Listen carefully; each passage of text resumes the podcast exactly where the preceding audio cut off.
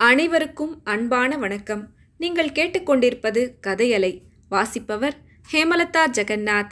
அமரர் கல்கி எழுதிய அலைவோசை பாகம் நாலு பிரளயம் அத்தியாயம் முப்பத்தி ஒம்போது கடவுளின் கருணை.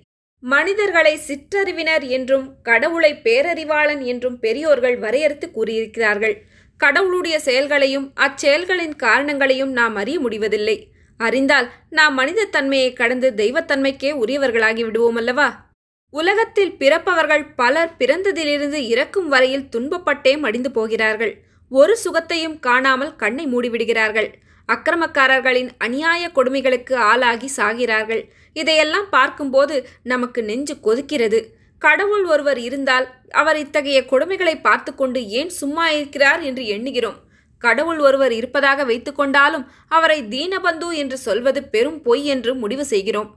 இதே உலகத்தில் பிறக்கும் வேறு சிலர் என்றைக்கும் சுகபோகிகளாய் இருந்துவிட்டு போவதை பார்க்கும்போது ஆஹா கடவுள் ஒருவர் இருந்தால் அவர் எத்தகைய பாரபட்சமுடையவராக இருக்க வேண்டும் என்று வியப்புறுகிறோம். இவையெல்லாம் நம்முடைய சிற்றறிவை கொண்டு பேரறிவாளனாகிய இறைவனுடைய செயல்களை கணிக்க பார்ப்பதினால் ஏற்படும் விபரீதங்கள் என்று பெரியோர்கள் அறிவுறுத்தியிருக்கிறார்கள். அன்னை ஒருத்திக்கு நாலு குழந்தைகள் இருக்கின்றன. மூன்று குழந்தைகள் சுகமாயிருக்கின்றன. ஒரு குழந்தை மட்டும் நோய்பட்டு மெலிந்து போயிருக்கிறது. அதன் ஜீரண சக்தி குன்றியிருக்கிறது. எழுந்து நடப்பதற்கு முடியாமல் அந்த குழந்தை படுத்த படுக்கையாய் இருக்கிறது தாயார் மற்ற மூன்று குழந்தைகளுக்கும் நல்ல வளமான உணவு கொடுக்கிறாள். சோறும் கறி வகைகளும் பட்சணங்களும் பழமும் அக்குழந்தைகளுக்கு ஊட்டுகிறாள்.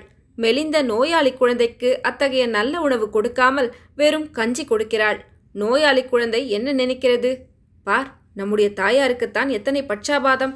நான் மெலிந்தவன் எனக்கு நல்ல போஷாக்கு வேண்டும். ஆயினும் எனக்கு வெறும் கஞ்சியை கொடுக்கிறாள். என்னுடைய அண்ணன்மார் நல்ல தடியர்களாய் இருக்கிறார்கள். அவர்களுக்கு என் அன்னை நல்ல புஷ்டியான உணவை கொடுக்கிறாள். இது என்ன அநியாயம் இது என்ன பட்சபாதம்? என்று எண்ணம் இடுகிறது குழந்தை சிற்றறிவு படைத்தது.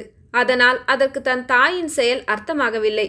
தான் பேரில் உள்ள அன்பினாலேதான் அன்னை அவ்விதம் தனக்கு பத்தியமாக கஞ்சி கொடுக்கிறாள் என்பதை அக்குழந்தை அறிந்து கொள்ள முடியவில்லை.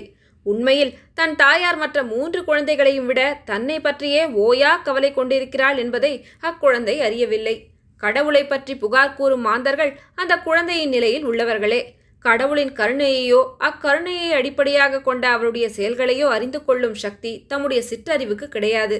ஆகையினாலேயே குறைப்படுகிறோம் குற்றம் கூறுகிறோம். அது காரணமாகவே நம் துன்பத்தையும் அதிகப்படுத்திக் கொள்கிறோம். நோய்பட்ட குழந்தைக்கு தன் அன்னையிடம் பூர்ண நம்பிக்கை இருந்தால் அது மேற் சொன்னபடியெல்லாம் எண்ணி மனம் வெம்ப வேண்டியதில்லை. குழந்தையின் உடல் நோய்பட்டிருந்தாலும் அதன் மனமாவது நிம்மதியாயிருக்கும். அதுபோலவே கடவுளுடைய செயல்களின் காரண காரியங்களை அறிந்து கொள்வதற்கு வேண்டிய அறிவு நமக்கு இல்லாவிட்டால் பாதகமில்லை. கடவுளிடம் நம்பிக்கை இருந்தால் போதும். அந்த நம்பிக்கையானது வாழ்க்கையில் நமக்கு ஏற்படும் எல்லாவிதமான துன்பங்களையும் சகித்து கொள்ளும் ஆற்றலை கொடுக்கிறது. எவ்வளவு கஷ்டங்கள் சூழ்ந்திருக்கும் போதும் மன நிம்மதியுடன் வாழ்வதற்கு வேண்டிய தைரியத்தை அளிக்கிறது. மன நிம்மதியை காட்டிலும் ஒரு மனிதன் இந்த உலகத்தில் வேண்டி பெறக்கூடிய வேறு பேறு என்ன இருக்கிறது? இந்த வேதாந்த விசாரணைகளையெல்லாம் இவ்விடத்தில் நாம் நுழைத்திருப்பதற்கு அவ்வளவு முக்கியமான காரணம் ஒன்றுமில்லைதான். இனி சொல்ல வேண்டியிருப்பதை சொல்லுவதில் நமக்கு ஏற்படும் தயக்கம்தான் உண்மையான காரணமாகும். வாசகர்கள் தயவு செய்து மன்னிக்கும்படி கோருகிறோம். தாரிணி சொன்னதையெல்லாம் கேட்டு அளவில்லாத மனக்குழப்பத்துக்கு உள்ளாகி இருந்த சவுந்தரராகவனுக்கு அந்த டெலிஃபோன் அடித்த மணி ஒரு வரப்பிரசாதமாக தோன்றியது.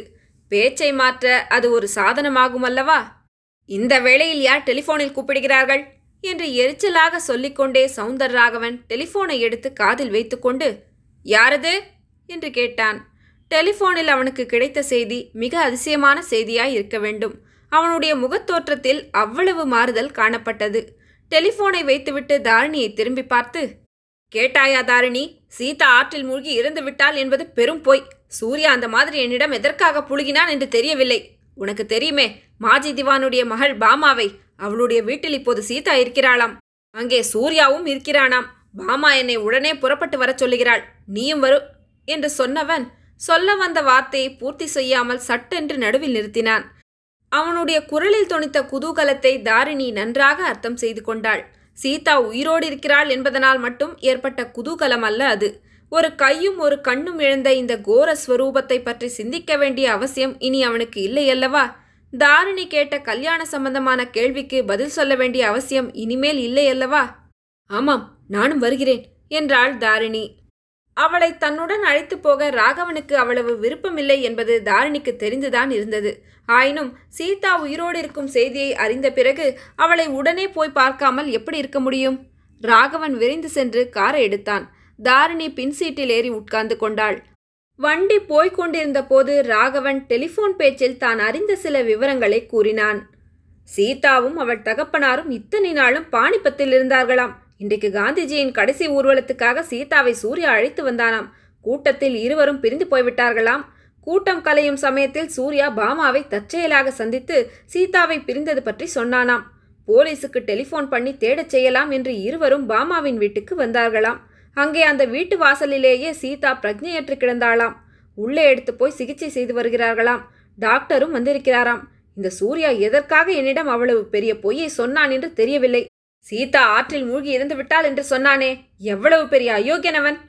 தாரிணி அப்போது வீணாக ஏன் வேகிறீர்கள்? அவரை கேட்டால் அல்லவா உண்மை தெரியும்? ஒருவேளை உங்களை சந்தித்த போது சீதா உயிரோடு இருப்பது அவனுக்கு தெரியாமல் இருந்திருக்கலாம் என்றாள். இருந்தாலும் இருக்கலாம். ஆனாலும் என்ன அதிசயம் பார்த்தாரிணி சீதா இன்றைக்கு அகப்பட்டது ஒரு அற்புதம் இல்லையா? கடவுளுடைய கருணை என்றுதான் இதை சொல்ல வேண்டும் என்றான் ராகவன். வண்டி பாமா வீட்டு வாசலில் போய் நின்றது. வண்டி சத்தம் கேட்டதும் பாமாவும் சூர்யாவும் தயாராக வாசல் பக்கம் வந்தார்கள். வண்டியிலிருந்து இறங்கிய ராகவனை பாமா கையை பிடித்து சீக்கிரம் வாருங்கள் என்று அழைத்து கொண்டு உள்ளே போனாள். போகும்போதே ராகவன் சூர்யா நன்றாக என்னை ஏமாற்றினாய். போனால் போகட்டும். வண்டியில் தாரிணி இருக்கிறாள். அவளை கவனித்துக்கொள் என்று சொல்லிக்கொண்டே உள்ளே போனான். தாரிணியின் கோர சுரூபத்தை பார்த்ததும் சூர்யாவின் மனப்போக்கு எப்படி இருக்கும்? என்று சவுந்தர ராகவனுடைய மனம் அச்சமயம் எண்ணமிட்டது. பரபரப்புடன் மோட்டார் வண்டியை அணுகி வந்த சூர்யாவை பார்த்து தாரிணி என் அருகில் நெருங்க வேண்டாம் சூர்யா. நான் அசுத்தமானவள் என்றாள். அதை நான் ஒரு நாளும் நம்ப மாட்டேன். தாரிணி எது எப்படி இருந்தாலும் உன்னை போல் புனிதமான பொருள் இந்த உலகில் வேறொன்று இருக்க முடியும் என்று ஒப்புக்கொள்ள மாட்டேன் என்று சொன்னான் சூர்யா. அதை பற்றி அப்புறம் பேசலாம். சீதாவுக்கு உடம்பு எப்படி இருக்கிறது? என்று தாரிணி கேட்டாள்.